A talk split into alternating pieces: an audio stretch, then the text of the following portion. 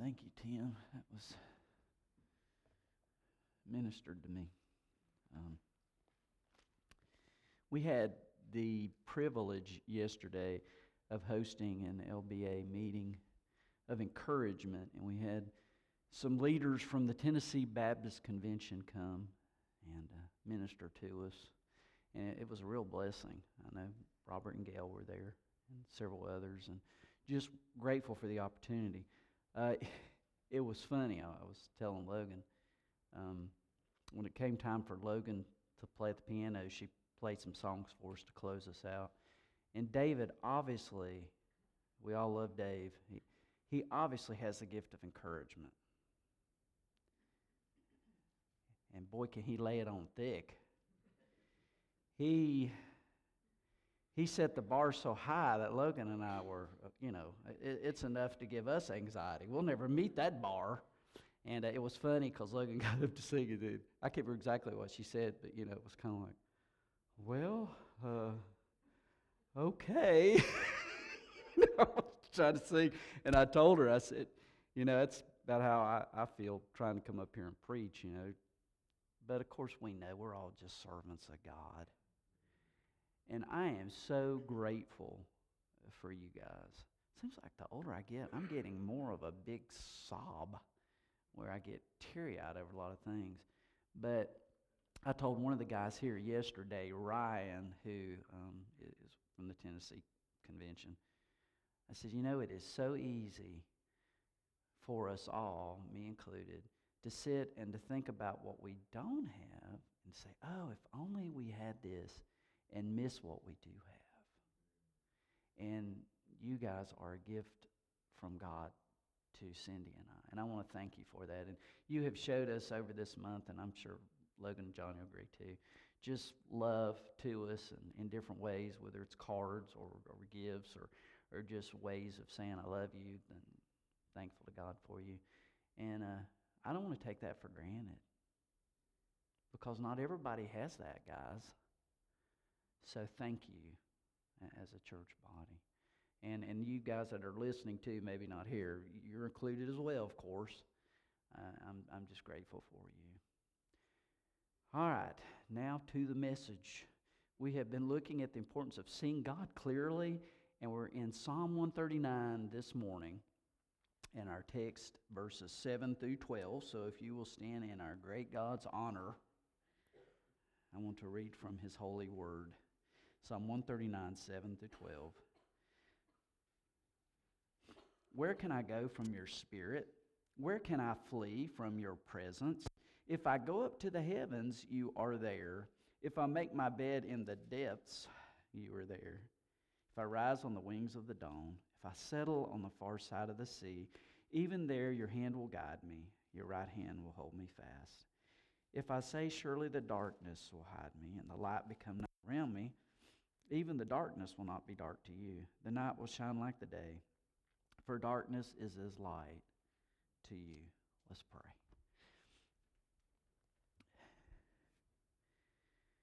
God, there is no place you are not, Lord. And as we worship you today, help us, Lord. There is no way we can give to you what you deserve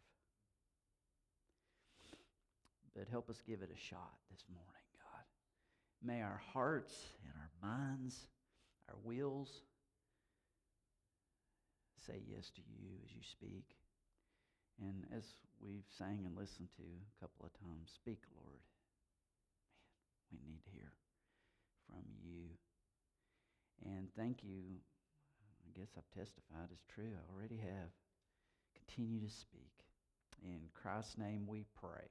Amen. God is everywhere. You know, I thought about it. We tend to say, Where's God? God's in heaven. Well, where's Jesus? Jesus is in my heart. Well, where's the Holy Spirit? The Holy Spirit's in the worship service. Well, it's no wonder we're kind of confused. God's just kind of spread out everywhere. And it's impossible for us to have an understanding of being in more than one place at the same time. You know, the devil wants us to think of him as being God's equal. But the devil can't be everywhere. He is a created being that God made. He is not omnipresent. He's not everywhere. Only God is everywhere. When David wrote these words, he was not trying to make some grand theological statement that is only for the greatest of scholars to grasp. Uh, there's truth in that, but what he was simply trying to do was to write a song to the living God, the Creator. And as he began thinking about God, and as he began thinking about God is, and then he realized God is everywhere, he broke out into praise. And through the inspiration of God's Spirit, he wrote these words that declare the fact that God is everywhere. Philip Yancey says this God doesn't care so much about being analyzed, he just wants to be loved. And as we think about God being everywhere, he wants to be loved by us. Now, um, universal question here we're looking at. Verse 7, he, he says, Where can I go from your spirit? Where can I flee from your presence? Of course, question I have why would I want to flee from God's presence? Where would I want to hide from Him? Why? Well, I, I, I think the question can be summed up is we're always running, okay? The question is where are we running? Are we running to God or are we running away from God? If we're running to God, man, God, I don't want you to disappear from my ability to perceive you. I want to know you. But if I'm running away from God, I'm hoping God that won't notice that He won't notice me because I'm obviously not pleasing Him with my heart and my life. Kind of like Jonah. Remember Jonah? It, you know, it's kind of crazy. Why would God call a guy to go to a people that he obviously despised?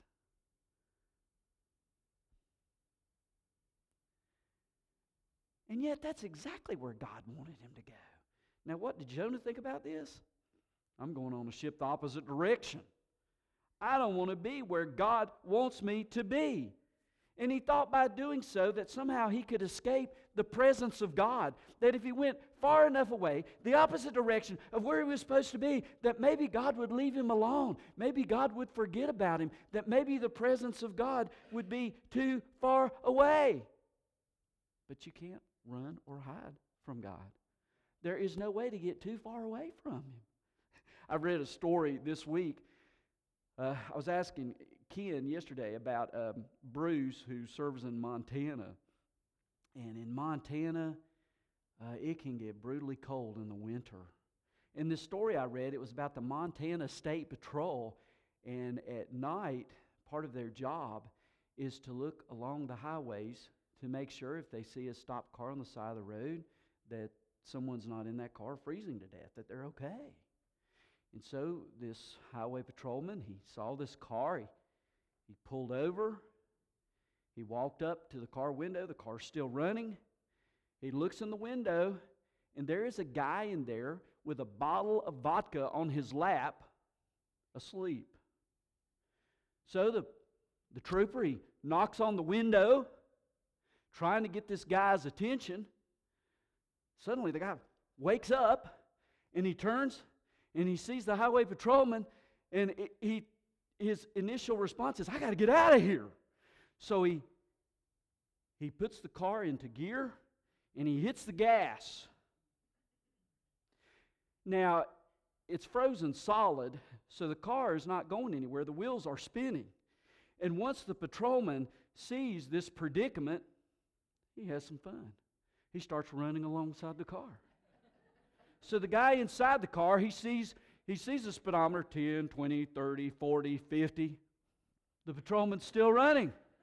Finally, the patrolman says, Sir, you need to pull over.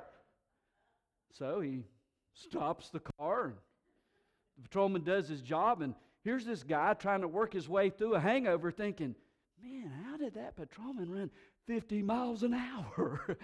Wherever you are, where, whatever is happening to you, God's presence is still there. Whether you can figure it out or not, God, He's there. Sometimes we act as if God is limited to a specific person. You know, we say, well, God is with me. Does that mean God's not with you? Then we say, well, God is with a certain people. As we say, you know, God is with Israel, his holy nation. Or, and the Bible does speak about a people that, that come together uh, within the context of, of worshiping God and putting Him first. And certainly in 1 Peter 2 9, it describes us as the church, the people of God, as a holy nation. And so there's certain truth to that, obviously. And then not, God, not only is God, by some, confined to a specific person or specific people, but to a specific place. We have this idea that, you know, if I can go to that specific place, God dwells there. Uh, when I came to Christ as a teenager uh, in Hendersonville, there was a place I loved to go to called Jump Off Rock. You went up this mountain and there's beautiful rock. You get up there, great view. But I found out that you could crawl under the rock, and there was a place people couldn't really see. And I would go and do my quiet time there. And it became a precious place to me. And for me, while I was there, it was like God dwells here in a little different way from me. You know, I had, I had that type of feeling. And of course, there are those, and Robert Gill getting ready to go to the Holy Land, Israel here very soon. And I know they'll have a great time. Glad you guys get to go. But, you know, there's some people think, well, if only I could go to the Holy Land, I'd, I'd be closer to God if I could go walk where Jesus walked and, and you know, that kind of thing. I, I remember hearing uh, a guy, a TV preacher years ago, and he said, Send me your money and a prayer request, and I'll put that prayer request in a bottle and I'll bury it in the Holy Land. You know, like it's closer to God in the Holy Land if they dig a hole and, and bury it there. And, and, and I'm not mocking the fact of, of God being in a specific place, but God is everywhere. There is no place God is absent. He wants to meet us there. As a matter of fact, the truth of the matter is, God is not confined to any building. Uh, remember when Solomon built his glorious temple, and what a great place it was. It, it, it, was a place where people were in awe, a place to come and, and to be reverent before God. But, but Solomon, once the place was built, he said, This place, although it is great, it cannot contain you. Oh God, you are much bigger than this place that we have built to honor and to worship you. And God, in His greatness, is much bigger than any one specific place. In 1 Corinthians 3:16, the text tells us, "Don't you know that you yourselves are God's temple and that God's Spirit dwells in your midst?" When we come to Christ, when we say, Jesus, I, I need you to forgive me and live within me in my heart, we become his temple, the place where he dwells.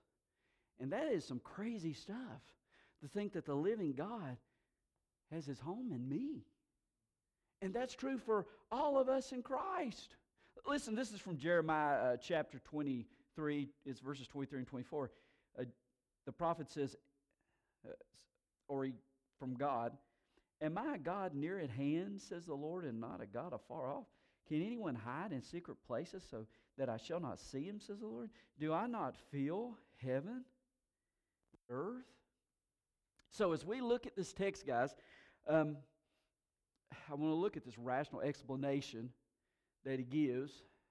He gives three truths of what do not separate us from the presence of God.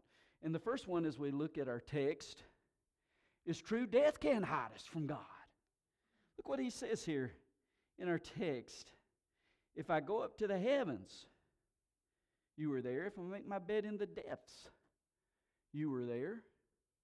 Well, the only way I'm going to get up to heaven, the only way I'm going to be able to, to clearly get up into his presence is to go through that door called death. Uh oh. A lot of people run away from death. They're terrified about death, about what awaits. And, and of course, for those of us in Christ, it's going to be a glorious reunion. It is, is a beautiful, a beautiful picture of, of if I go up to the heavens, you're there. God, I, I'll be with you there. There's no place as we pass these planets, as you go into the thickness of space, those heavens, but you go on up to, to heaven, where you are, Lord. That is your presence. Then he says, if I make my bed in the depths, uh, Friday we took Atticus to the Bristol Caverns. He wasn't so sure about going down in that hole to begin with. And I forgot how big that hole was. It goes down, if you've been there, I think went down, I think it was three levels. We got down there, and man, and then the tour guide told us, matter of fact, he was a 16 year old homeschool teenager, but he told us in the 30s, the mayor of Bristol used to hold his town meetings in that cavern because it's like 60 degrees year round. But when he speaks here about going in the depths below, it, it, of course, obviously, it's a lot deeper idea than Bristol caverns. But the picture here is of the grave. About our days on earth are done, and then we're placed in the ground. And of course, as, as Jesus reveals, going down is a place where there's some uh, spirits that dwell, people that dwell, and an enemy of God that dwells, a, a place that certainly God doesn't want us to spend eternity. But even death itself cannot separate us from God. Not, not, not even death. Voltaire, the French philosopher, hated the concept of God. The idea that there is a God. He spent all of his energy trying to disprove that there is a God, and he hated Christians. You know what he called Christ? He called him the wretch. And he said, Curse the wretch. But he had a problem. He could still never get rid of that place inside. So, are you sure, Voltaire? As a matter of fact, in his last days,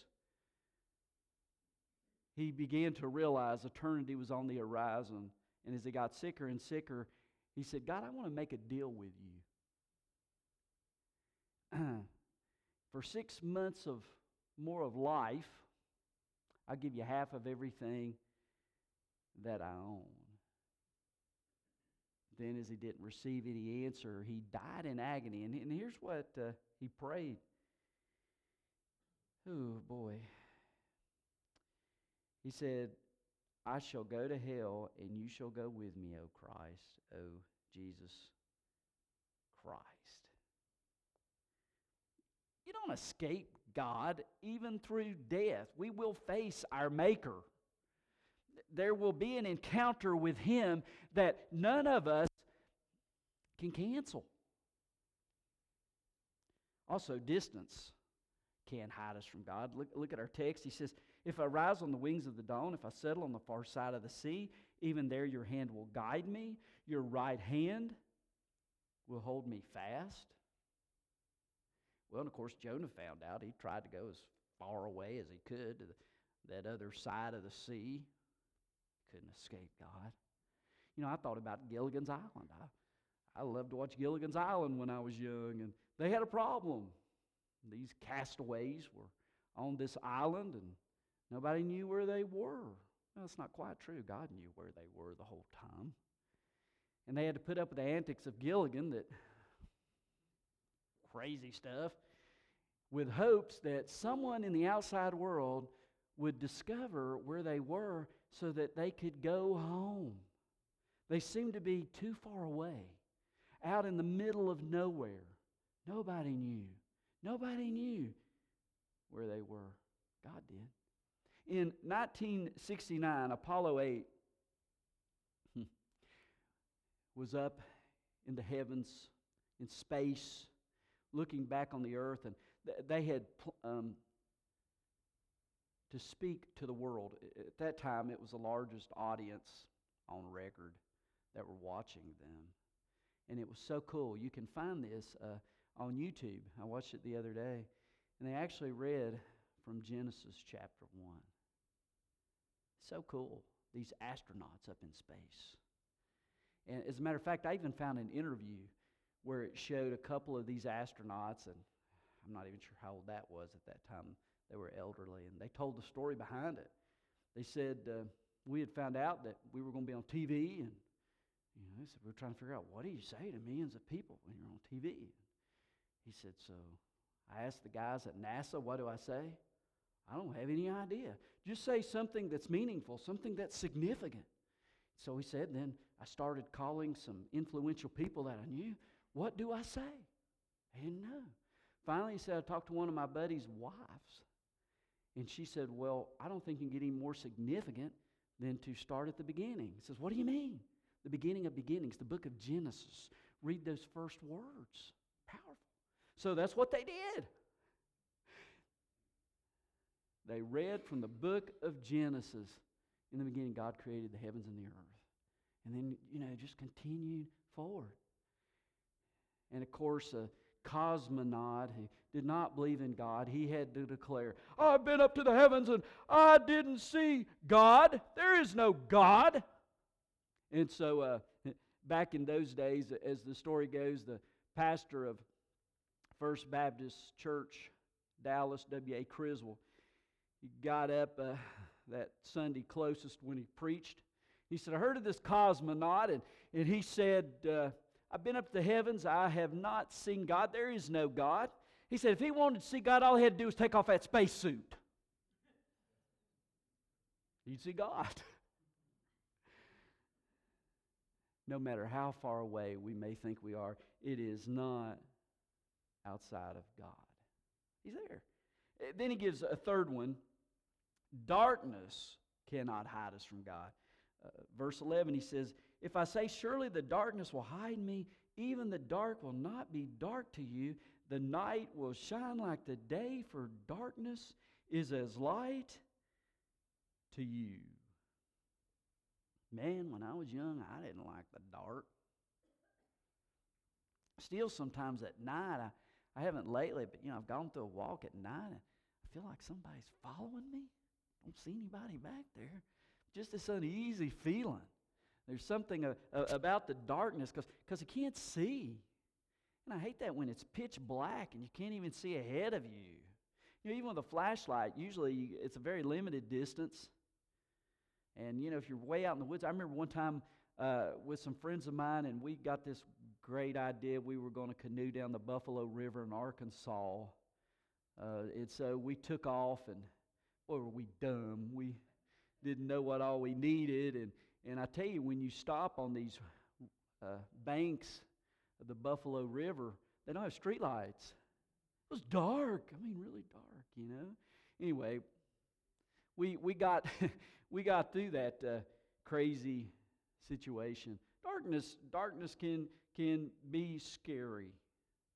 Um, often crime happens, you know, late at night people are asleep. There's a reason why your parents said, "Don't be out after midnight." You know, get on. There, you know, there, there's a reason for all that. And I remember one of the stories I loved was about this burglar. He managed. He found an open window. He crawled through the window, and it was really dark. And he was trying to carefully move along. He didn't. He didn't want to shine the light at first because he wanted to make sure that he was not detected and suddenly heard this voice. And the voice says, Jesus sees you, and so do I. He's like, What? So he walks a little further. Jesus sees you, and so do I. He's like, What in the world? So he takes out his flashlight and he's looking around. And he sees this parrot, barricade. And the parrot says, Jesus sees you, and so do I. He said, you know. So then he shines the light down and he sees this Doberman pinscher with teeth glistening, and the parrot says, Sick him, Jesus, sick him.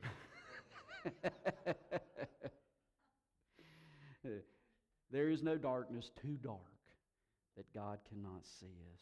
And now, I just want to come to a conclusion here. Verse 10, he, he says, Even there your right hand will guide me, and your right hand will hold me fast.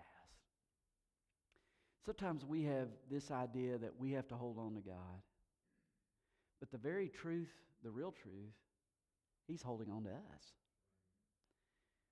We may think we're holding on, but let me tell you, my grip is nothing compared to the grip of my Father.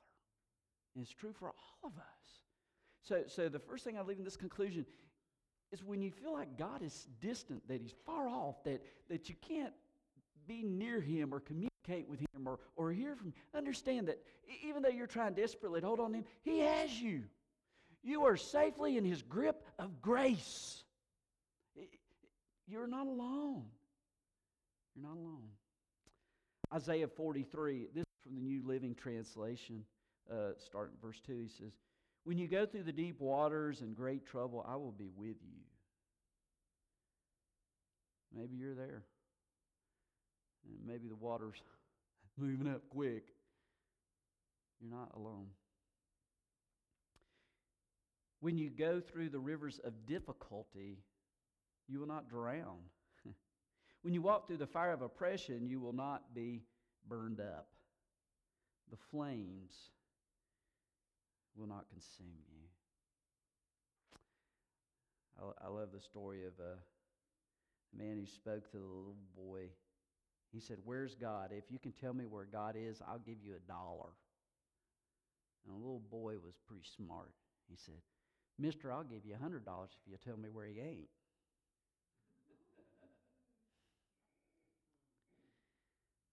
There is no place he ain't. Um, secondly, uh, because God is everywhere, there is nowhere I can go where I will be alone and out of his sight. If he calls you to go somewhere, go.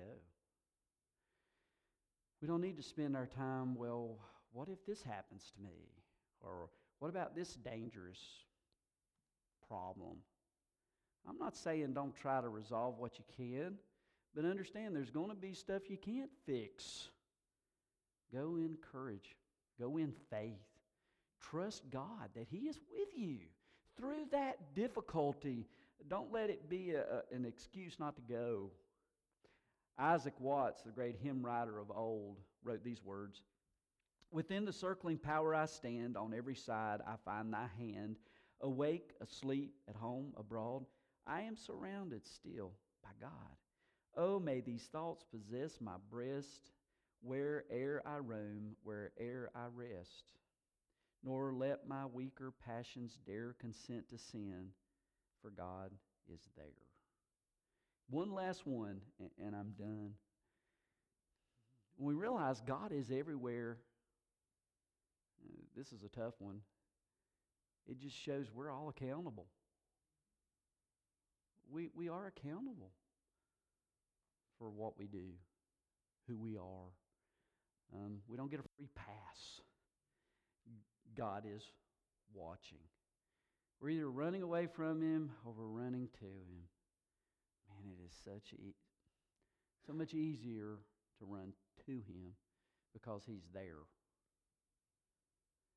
And what I love about Christ, we come up with these 10 steps, 15 steps, 100 step plans. He says, just take that step. He's not looking for multiple steps, He just wants us to step toward Him. Um, a guy that's a teacher in Scotland, Edinburgh, Dr. John Baillie, he says these words every year to his class we must remember that in discussing God, we can't talk about Him without His hearing every word we say. We can talk about others behind their backs, but God is everywhere. Think about when Moses was called. God said, I will certainly be with you. Joshua, who succeeded Moses, he said, As I was with Moses, so I will be with you. To Gideon, he said, Surely I will be with you, and you will defeat the Midianites. Paul was in jail in Corinth.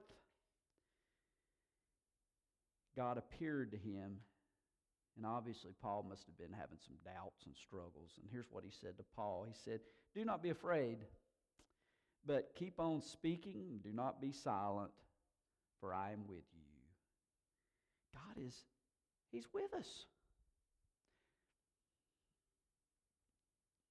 Reach out because He's ready to hug you. He's near. Whether He feels far off or whether He feels near, He has not abandoned you. The fact that He is everywhere does not need to be something that we worry about. It is meant to be a comfort. We just need to turn His direction to find that. God doesn't want to punish us. Sometimes He gives us the spiritual spanking because that's the only way to get us to turn around, to run toward Him instead of keep going the wrong way. Let's pray. God, I uh, thank you for this awesome truth that you are everywhere. And Father, for us today, Lord, what do we think about that? Um, does it worry us to think God is everywhere? There's some stuff that I need to deal with. Ooh, he's watching me. There's no time like now to do that, to deal with that, Lord. The thing is, we need to deal with it not because you're mad at us or you want to whip us into shape, but because we're missing out on what you want us to enjoy and to have. And we can't escape you, Lord, so we might as well embrace you. I pray this morning there will be some embraces happen. Lord, as you want to hug us, may we hug back. May we receive your grace, whatever that may be, to find mercy to help us in our time of need. You know each need here. It may be somebody who hasn't yet trusted you for salvation and for a new start, for forgiveness, and to make things right. And I pray today's a day if someone finds themselves in that place. You're there, Lord. Father, for uh, those of us who know you, eh, maybe there's something going on, and you're saying it's time. It's it's time to come. And so, Father, I, I just pray that you will work among us, Lord, because you're already there. In Christ's name we pray.